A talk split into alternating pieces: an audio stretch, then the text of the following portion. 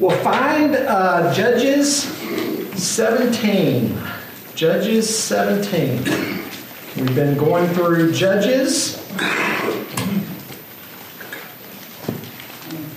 And we are up to chapter 17 now. In fact, we're going to look tonight at chapter 17 and 18 uh, in a message I've titled Warning Signs. Judges 17 and 18. We've been going through this book, not necessarily passage by passage, but hitting most of the passages and main characters uh, because we see, what's that phrase? We see repeated. We'll run into it tonight. What's the phrase in the book of Judges? What is it? That's a good translation. They did whatever they wanted to do. Every man did what was right in his own eyes. And again, if that's not America 2020, I don't know what is. So let's pick up in verse 1 of chapter 17. Now, a man named Micah from the hill country of Ephraim said to his mother, The 1100 shekels of silver that were taken from you, and about which I heard you utter a curse, I have that silver with me. I took it. Then his mother said, The Lord bless you, my son. When he returned the 1100 shekels of silver to his mother, she said, I solemnly consecrate my silver to the Lord for my son to make an image overlaid with silver. I will give it back to you. So after he returned the silver to his mother, she took 200 shekels of silver and gave them to a silversmith who used them to make the idol. And it was put in Micah's house. Now, this man Micah had a shrine and he made an ephod and some household gods and installed one of his sons as his priest. In those days, Israel had no king. Everyone did as they saw fit. A young Levite from Bethlehem in Judah, who had been living within the clan of Judah, left that town in search of some other place to stay. On his way, he came to Micah's house in the hill country of Ephraim Micah asked him, Where are you from? I'm a Levite from Bethlehem in Judah, he said, and I'm looking for a place to stay. Then Micah said to him, Live with me and be my father and priest, and I'll give you ten shekels of silver a year, your clothes, and your food. So the Levite agreed to live with him, and the young man became like one of his sons to him. Then Micah installed the Levite, and the young man became his priest and lived in his house. And Micah said, Now I know that the Lord will be good to me, since this Levite has become my priest. In those days, Israel had no king. And in those days, the tribe of the Danites was seeking a place of their own where they might settle because they had not yet come into an inheritance among the tribes of Israel. So the Danites sent five of their leading men from Zorah and Eshtaol to spy out the land and explore it. These men represented all the Danites. They told them, Go explore the land. So they entered the hill country of Ephraim and came to the house of Micah, where they spent the night. When they were near Micah's house, they recognized the voice of the young Levite. So they turned in there and asked him, Who brought you here? What are you doing in this place? Why are you here? He told them what Micah had done for him and said, He's hired me, and I'm his priest. Then they said to him, Please inquire of God to learn whether our journey will be successful. The priest answered them, Go in peace, your journey has the Lord's approval. So the five men left and came to Laish, where they saw that the people were living in safety like the Sidonians, at peace and secure. And since their land lacked nothing, they were prosperous. Also, they lived a long way from the Sidonians and had no relationship with anyone else. When they returned to Zorah and Eshtaol, their fellow Danites asked them, How did you find things? They answered, Come on, let's attack them. We have seen the land, and it is very good. Aren't you going to do something? Don't hesitate to go there and take it over. When you get there, you will find an unsuspecting people and a spacious land that God has put into your hands, a land that lacks nothing whatsoever. Then 600 men of the Danites, armed for battle, set out from Zorah and Eshtaol. On their way, they set up camp near Kiriath Jearim in Judah. This is why the place west of Kiriath Jearim is called Mahaneh Dan to this day. From there they went on to the hill country of Ephraim and came to Micah's house. Then the five men who had spied out the land of Laish said to their fellow Danites, Do you know that one of these houses has an ephod, some household gods, and an image overlaid with silver? Now you know what to do. So they turned in there and went to the house of the young Levite at Micah's place and greeted him. The 600 Danites, armed for battle, stood at the entrance of the gate. The five men who had spied out the land went inside and took the idol, the ephod, and the household gods, while the priest and the 600 armed men stood at the entrance of the gate. When the five men went into Micah's house and took the idol, the ephod, and the household gods, the priest said to them, What are you doing? They answered him, Be quiet, don't say a word. Come with us and be our father and priest. Isn't it better that you serve a tribe and clan in Israel as priest rather than just one man's household? The priest was very pleased. He took the ephod, the household gods, and the idol, and went along with the people. Putting their little children, their livestock, and their possessions in front of them, they turned away and left. When they had gone some distance from Micah's house, the men who lived near Micah were called together and overtook the Danites. As they shouted after them, the Danites turned and said to Micah, What's the matter with you that you called out your men to fight? He replied, You took the gods I made and my priest and went away. What else do I have? How can you ask, What's the matter with you? The Danites answered, Don't argue with us, or some of the men may get angry and attack you, and you and your family will lose your lives. So the Danites went their way, and Micah seeing that they were too strong for him, turned around and went back home. Then they took what Micah had made and his priest and went on to Laish against the people at peace and secure. They attacked them with the sword and burned down their city. There was no one to rescue them because they lived a long way from Sidon and had no relationship with anyone else. The city was in the valley near Beth Rehob. Rehob. The Danites rebuilt the city and settled there. They named it Dan after their ancestor Dan, who was born to Israel, though the city used to be called Laish. There the Danites set up for themselves the idol, and Jonathan, son of Gershom, the son of Moses, his sons were priests for the tribe of Dan until the time of the captivity of the land. They continued to use the idol Micah had made all the time the house of God was in Shiloh.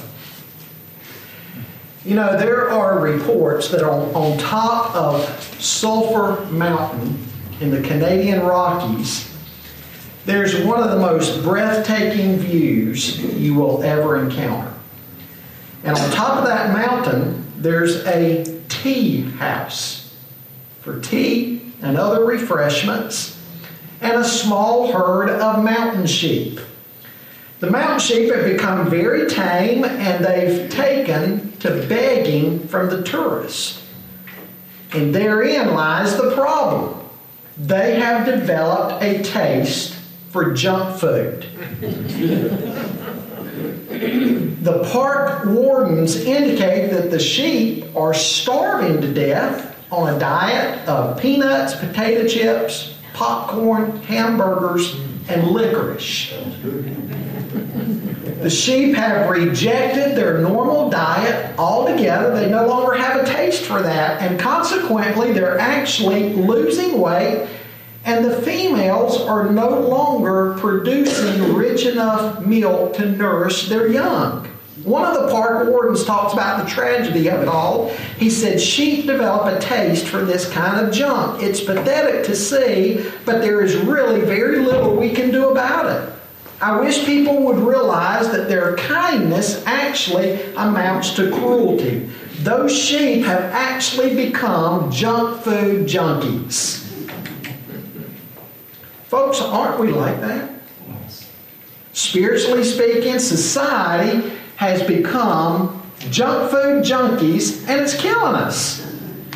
You know, junk food may taste good initially, but it's not good for you. It's not nourishing. And that's pretty much what we see here in Judges 17. Now, there seems to be a good deal of agreement among scholars that the, the, the, the last five chapters of Judges are not necessarily in any type of chronological order with the rest of the book. These chapters are more like a summary of what's been wrong with people throughout the whole book. You could, you could essentially put these chapters anywhere in the book as an overall description of what's going on, and they would fit. Again, we see the phrase, there was no king in Israel, and everybody did what was right in his own eyes. In fact, that's repeated twice in this section we see that that type of thinking has gotten the people of God into trouble over and over again in the book of Judges. And God has brought oppression on and suffering. I mean, we've seen a book here that is filled with violence and immorality and, and uh, idolatry, and yet the people didn't think they were doing anything wrong. They felt like they were doing what they were doing was right in their own eyes. But the trouble is, they had rejected the anchor of God's Word. Again, we see that in contemporary society. I want us to look tonight at warning signs that, that we might be addicted to spiritual junk food. And we're going to see that when we throw aside God's Word and serve God on our own terms, the results are devastating. First thing I want you to notice with me tonight is self made religion. If you're taking notes, write down beside self made religion verses 1 to 6. This, this is a sad picture. We, we meet a man by the name of Micah. What a wonderful name. His name means who is like the Lord. But in this case, his name was a contradiction. He did nothing for the honor of the Lord. He was a thief. He steals 1,100 pieces of silver from his mother, who apparently lived with him. Now, folks, we need to be reminded that at this time, and still even today in many parts of the world, extended families under one roof are very common. I mean, you'll have grandparents and parents and children and grandchildren all under one roof. Extended families. I don't know if you heard about the extended family. The guy didn't get along with his mother-in-law at all, and she finally moved out, and moved to California. While she was out in California, she died. The funeral home called to talk to the man's wife, the deceased woman's daughter. He answered the phone, and funeral home director told him, and he said, "My wife's not here. I'll communicate everything to her." And and um, the funeral home said, Sir, what do you want us to do? Bury her or cremate her? He said, Take no chances, do both. he didn't get along with his mother in law very well. well, extended families, very common in Bible days. And as I say, in much of the world today, very common. So here's Micah and his mom under the same roof. He steals from his mom, and he steals a huge sum of silver. In fact, if you'll look down at verse 10, that's going to help reveal what a huge sum it is because in verse 10, what's Micah do? What, what do you see him doing in verse 10? He hires a priest. He hires a Levite. And what's the wage going to be every year? 10 pieces of silver. So the fact that he has stole, I mean, 10 pieces of silver, a wage for a year. So the fact that he has stole 1,100 pieces of silver, you can see what a huge amount it is that he has taken from his mom. Well, evidently he didn't return the silver out of conviction, but probably out of superstition. Because what's his mom do? His mom utters a curse. And he's afraid of the curse that she has uttered uh, on, the, on, on the thief.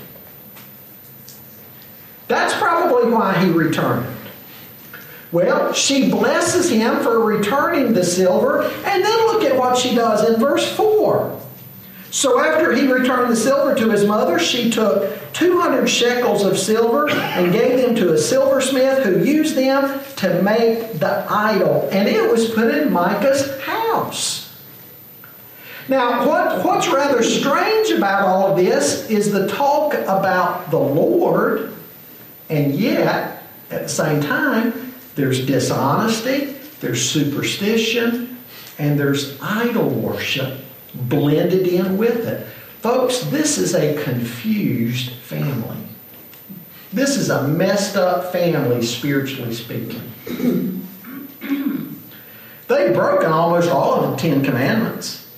I mean, just stop and think about a few. We're told to honor our parents. He steals from his mother. We're told not to covet, but you can presume that's why he stole. We're told not to steal, he did that. And the first two commandments talk about what? Having no graven images, no idols.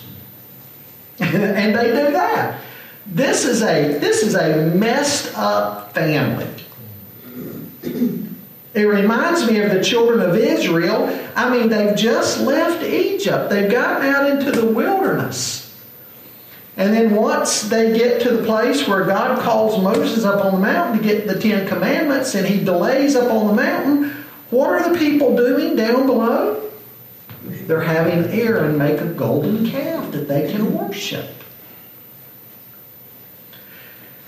Micah is right in there with his mother. He sets up a shrine and an ephod and idols and he names his own way and his own place to worship. In Deuteronomy 12, verse 4 and verse 14, and then Deuteronomy chapter 16, verses 1 to 7, those verses, God had pointed out that worship was only to be carried out at the tabernacle which was the place appointed by God while they were wandering in the wilderness before the temple, only there. Then in, then in verse 5, Micah consecrates one of his own sons to be his priest. The Lord had established that priests were to come from whose family? Aaron's family. And if anyone outside of Aaron's family tried to be priest, what were you supposed to do with them? Execute them. then, on top of that, look at the scenario uh, beginning there in verse uh, 7 and reading down through verse 13. A young Levite from Bethlehem in Judah who'd been living within the clan of Judah left that town in search of some other place to stay. So Micah hires him. Here Micah is setting up his own priest again. Micah clearly thinks he's worshiping God, and yet he is disobeying God as to how God said his people were to worship him. It's nothing less than self made religion, what we see going on here. and again, that's like a lot of people do today. The parts of the Bible they like, they'll take. The parts they don't like, they'll forget about. They'll dismiss them or try to change them. We see self self-styled, self-made religion everywhere today. For example, you've probably heard people say before, well, my God is a loving God. He would never judge anybody. Mm-hmm. Have you ever been told that? I've been told that. Well, is God a loving God? Absolutely, God's a loving God. But is God also holy and he judges? You better believe it. In fact, he says in his word, I will in no way acquit the guilty. Korah's rebellion in the book of Numbers, when Korah and his crowd rebelled against Moses, what happened? God opened the ground up and swallowed them. You think that's God's judgment? You better believe that was God's judgment. Then somebody says, well, you know, that was the Old Testament. Well, what's Paul say about that in 1 Corinthians 10? The things that happened in the Old Testament are examples to us today. Again, somebody says, well, God doesn't judge like that today. Well, let's think about one of the last chapters in the Bible, the third to the last, Revelation 20. Great white throne judgment. What's that passage say? And if anyone's name was not found written in the book of life, what God do with them? Cast them into the lake of fire. I don't know about you, but that sounds like judgment to me. Folks, lest you think I'm exaggerating the problem of self styled religion today that sets the Word of God aside, let, let me just have you think of a couple of examples. Fortunately, you don't hear much about him anymore, but back in 2011, Rob Bell came out with the book. You know who I'm talking about? Yeah. Rob Bell. You remember the title of the book? Um, well, I know a couple of them had Elvis, whatever. we had- Velvet Elvis? Yeah. Yeah. Love wins. Yes. What did, what did he take? Do you remember what he taught in Love Wins? Now, Well- this was a this was a mega church pastor in Michigan, one of the largest, fastest growing churches in the nation, and he had a following on, on the web every week of about 50,000 people in addition to his congregation that followed him. And in that book, he basically argued there's no hell. Everybody makes it to heaven. Love wins. So, universalism. Ev- Everybody ends up being saved, and there's no eternal judgment. Well, that was fortunately a little too much for his church, so he finally resigned there and went to California and he hooked up with Oprah. I'm serious. I'm, I'm serious. He's dangerous. Yeah. Self styled religion. Then the pastor of the largest church in America says, I don't preach on sin. I don't preach on sin. People feel bad anyway. So I don't preach on sin.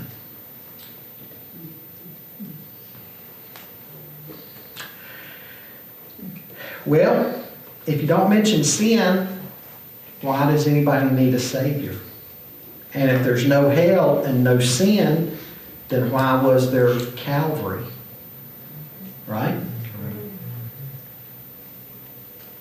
Who was that church? The largest church? A lot of people watch him on TV every Joel Osteen? Joel Osteen. That's right. He said, I, I don't preach on sin. And he says, I, I can't, on Larry King Live, I can't necessarily say that Jesus is the only way. He heard that from Oprah. Hmm? He heard that from Oprah. So anyway, like I say, it's, it's not a problem just in the past. It's very much with us today.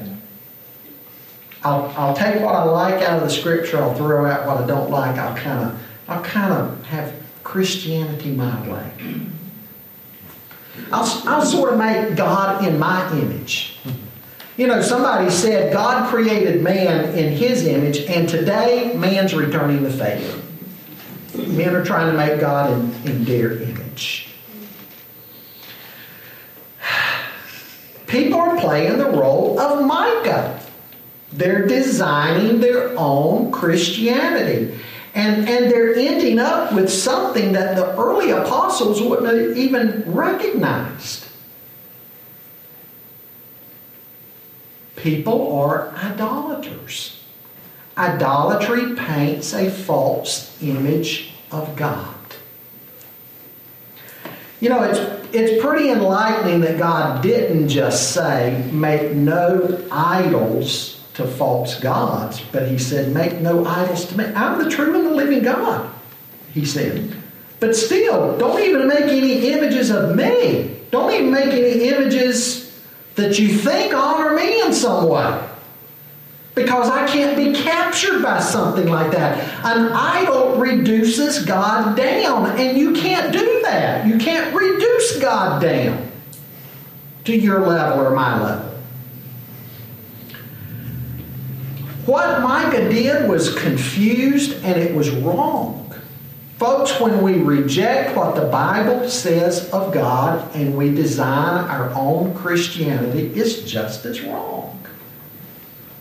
Well, the second thing I want you to see is self appointed service. Again, referencing verses 7 to 13. Self appointed service. You know, back then it was bad enough for a layman like Micah to do his own thing, but here in these verses we see a man who's supposed to be a shepherd of God's people doing his own thing too. I mean, look at verse 8. There's all kinds of problems here. He left that town in search of some other place to stay. On his way, he came to Micah's house in the hill country of Ephraim. The man was a Levite. We're told that. Levites were men who had God's call on their lives. They were not to be opportunists moving from one place to another, simply looking for a job. They had been assigned 48 specific cities to dwell in. In fact, when you, when you think about that, he shouldn't have even been in Bethlehem. Because Bethlehem was not one of the assigned cities for the Levites. It, it's believed that he's become restless because apparently God's people were not supporting God's work where he was. Now, you can see how that could be a problem, right? God's people not supporting God's work. So what's he do? He, he moves on to find somewhere maybe he can get support. Scott, Uh-huh. uh, based on just what you just said, then doesn't that make you look uh, in a whole different light at the Sistine Chapel ceiling that Da Vinci painted where God is reaching towards man? Think about it a minute. Isn't most of God revealed in that painting? I'm, I'm not following. Oh, you Cla- mean clarify. in the Sistine Chapel where Sure. Da Vinci painted an image of God Right. reaching towards man there on the ceiling? Right? And uh, is that not a uh, an image? Not a graven image, but a painted image of God. Oh, I see what you're saying. Should there even be anything like that? Right. Any any type of images in worship or whatever? Yeah. I mean, it's not like it's uh, Muslims are forbidden to even try to picture all of it.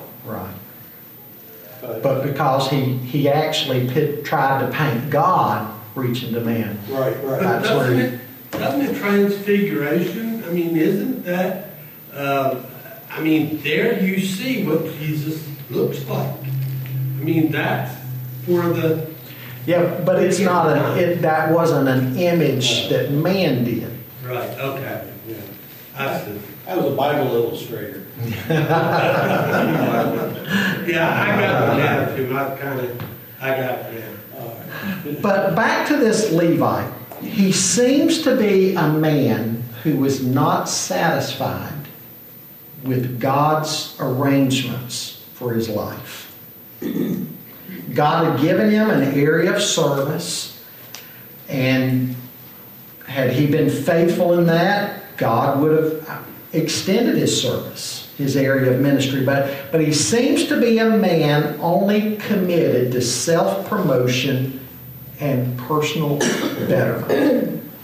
You know, one of Satan's lies is to get a Christian dissatisfied with his circumstances and with his area of service that God's given him. You know, a minister might think, you know what, I should be better known. I ought to be in a bigger place. I ought to be paid more. I ought to be appreciated more. Laymen can be the same. They may not take a place of service in the church because that, that's a place of service that's beneath me. Or they may love, uh, they may leave a church because they think, you know what, those people don't appreciate me. Anyway, that's that's kind of apparently the attitude behind this guy. I'm going to go somewhere. I'm going to look for somewhere better, where I'll be better taken care of, more appreciated. He's a priest for sale, is what he is. He's a hireling. In chapter 18, we'll see that he gets a better offer yet. When the Danites come along. And they say, hey, you know, you can stay with Micah. Wouldn't it be better to be a priest over a whole tribe than one man's house? He said, hmm, you know what? That sounds pretty good to me. So he takes that next offer too. priest for sale.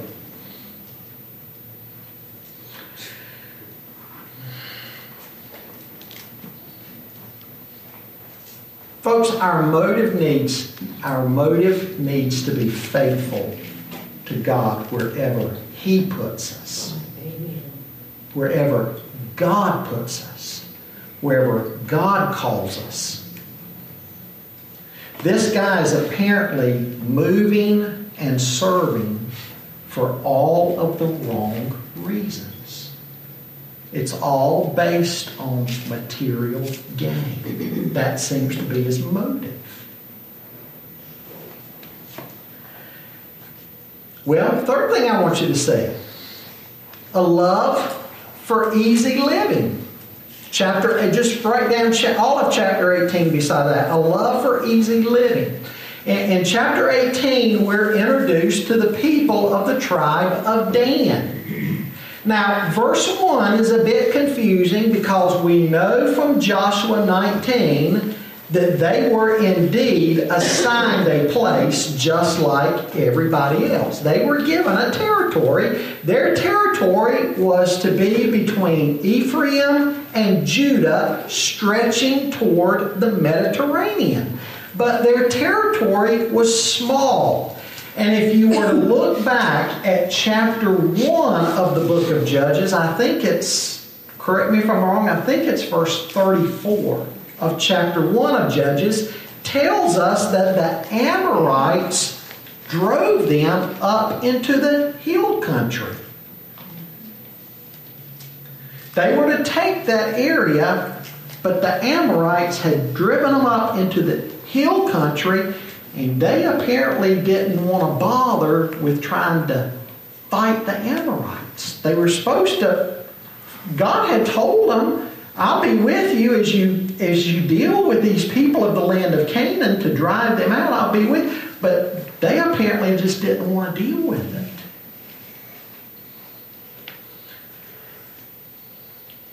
So Dan had two choices. They could trust God and with God's help drive out the Amorites, or they could take the easy way and just move on.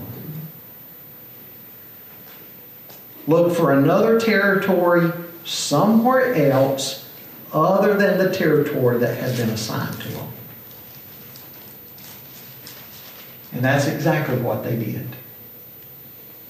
Rather than staying in the allotment God had given them, going through the tough struggles of battling the Amorites, driving the Amorites out, they chose it's just going to be easier if we move on.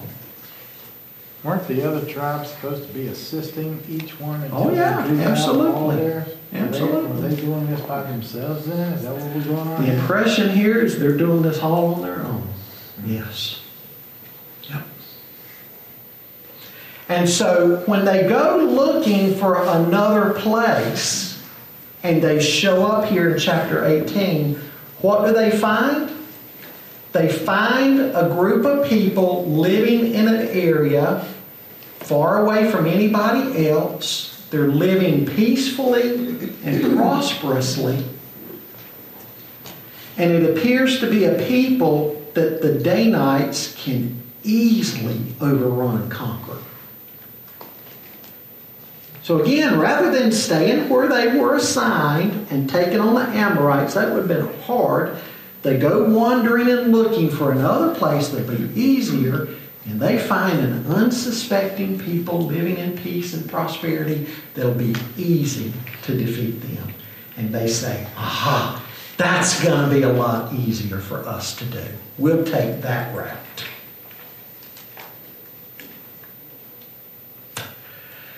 They re- that's what they did. They, they overran those people.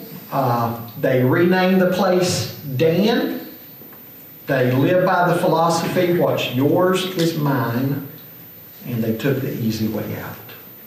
Now, not only did they take the easy way out, but they even established an altar and worship at Dan. Think back with me a minute to what happened in 1st and 2nd Kings when the kingdom split. the two southern tribes stayed with Rehoboam, Solomon's son, down south. The 10 tribes of Israel, they took they became the northern tribes, the 10 northern tribes, they followed Jeroboam.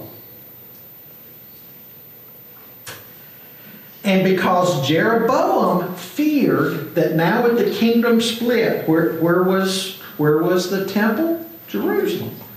And that's where the two southern tribes were. So Jeroboam's thinking is, now that I'm leading 10 tribes and we've split from the two southern tribes, over time, the people following me are going to wander back down to Jerusalem to worship at the temple and they're going to be drawn back to Rehoboam. And so that that wouldn't happen, remember what Jeroboam did? He set up golden calves to worship. Established idolatry in the land. One of the places was, you remember? Bethel.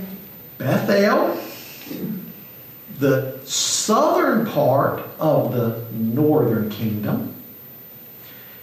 And then, to make matters convenient for all worshippers, then in the northern part of the northern kingdom, where was the other golden calf? At Dan. Now, when Dan went up there, that the land they took was he didn't take it away from another tribe, did he? Was it beyond No, no, they, they took it from the people of Laish. beyond here. what was already allocated to the tribes? Yes. Laish wasn't part of like Asher or Correct. Well, who took the first Dan then? Who took what? Dan. In other words, Dan moved out, who Uh-huh. moved in? They left it to the Amorites. they didn't want to fight them. They just deserted their allotment. Again, they seem to have wanted things easy and convenient.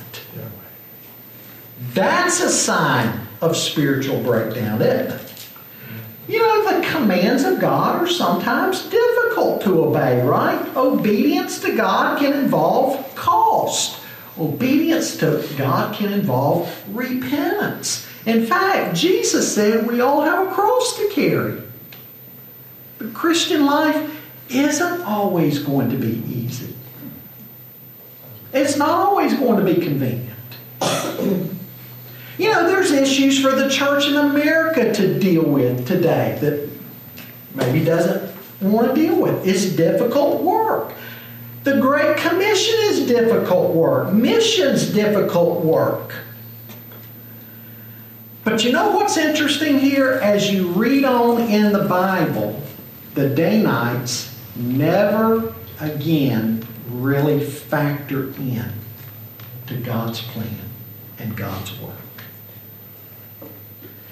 They appear to be lazy, complacent, disobedient, wanting the easy path, and they do not factor in anymore to the Old Testament narrative. They got their way. They got exactly what they wanted. But apparently they gave up the blessing of God on them. It seems to me, though, that uh, they're, what they were called to do by God had two, it was twofold. Not only to take possession of the land, but to execute God's judgment on the people that were there Yes. already. Yes. Because those are the very people that came back later on to cause them myriads and myriads of trouble. Oh, yeah. Yeah, because Dan didn't do its responsibility. The trouble that the Amorites would later cause to other tribes, Dan should have dealt with all that. Good point. So, again, in these two chapters, what do we see? Self seeking religion. We're going to just kind of set up worship and priests the way we want to, other than how God's prescribed. Uh, we're gonna we're gonna choose the easy way out. We're gonna do things like we want to do things, not how God has told us to do things, but how we want to do things. It'll just be easier for us that way. Scott? And again, the problem is God wasn't in it. God was dishonored. The book of Proverbs says there's a way that seems right to a man, but its end is the way of death. You know, it really comes down to today. Sure. Your participation in, and God's not interested in a resume Right. that you're forming. All He wants is you and nothing else. You're just there. Yep. Lord, like Samuel said, Lord, your servant is listening Yep. and willing and able. Know. Your circumstances are your assignment. Exactly. Your circumstances are your assignment to be God's person there. And so, thus, with the easy way out, as the Danites were doing, just like somebody today was looking for an easy way out as far as service goes, God will put you on a shelf. Sure. He may take that and use you later, but it probably will only result from you petitioning Him direct. Ah, Lord, forgive me, I've changed my ways. And He may decide to let you have another chance. Sure. Otherwise, you're just sitting up there gathering dust, and He's gone elsewhere and is using others to accomplish His purpose. Yeah. And this is it's not a perfect example of what goes on today. Sure. As it was back then, the Bible is just as timely today as ever. Yep. Because in all these thousands of years, human nature Nature's the same. never changes. Yeah. Hmm. And the, the Levite wandering away from where he was supposed to be. Here again, I'm not saying that a layman in a church, God won't move a layman to another church. I'm not saying God won't move a minister somewhere else. But the point is, it needs to be God doing it. Not just a man saying, where's there going to be greener pastures for me? And that was his problem. Again, he was for sale. And then the day Danites were just looking for an easy avenue. But again, they don't factor in. They got what they wanted, but they never again factor in to God's plan. Disobedience costs, doesn't it? You know, obedience costs, but disobedience costs even more. You remember Saturday Night TV, way back when? There used to be a television show called Have Gun Will Travel. Oh, yeah. Well, this little Levite seems to have got, I have ephod will travel. Yeah. Think about it. He was offering his service, uh, services to the highest bidder. Folks, let's keep in mind today, we serve a holy God, and He's given us His revelation. We are to worship and serve Him His way. His way. Not however we feel like we want to do it. We are to serve God, God's way. And that's why we need to be in His Word. Because how are we going to know God and His attributes and His ways? And how, how, are we are, how we are to serve Him? How are we going to know all that if we don't know His Word? When people don't know God's Word, they run off and do whatever they want to do. And God's not in it. All of this should have been a warning sign. I mean, to Micah, his mom, the Levite, the Danites, should have been all kinds of warning signs what they were doing, and they ignored it all. Okay. Quarter two. Anything in closing that I I missed? got one question. Uh-huh. It doesn't really relate to this. When, the Old Testament's in Hebrew. Yeah, in Hebrew, and then there's small portions like certain certain parts of Daniel, very small portions of the Old Testament in Aramaic, but 99% of it in, in Hebrew. Yes. Well, did, did the, the Babylonian exile, is that when it stopped being in Hebrew? Because Well, in, that? in the Babylonian exile, uh, in, in, in the book of Daniel, for instance, there are portions written to the exiles in Aramaic because that would have been the language of the land where they were. And that was probably some of the reason some of, some of Daniel, for instance, was in Aramaic. Isn't there some Chaldean too? In there? Chaldean? Well, Chaldeans are the Babylonians. Right. Mm-hmm. Well, I, I guess that would be primarily like the names, I guess. Oh, sure, sure. The Chaldean names are in the book of Daniel, for instance. The names that they were reassigned. They had godly names, and the king gave them new names for Babylonian, Chaldean names dedicated to Chaldean gods.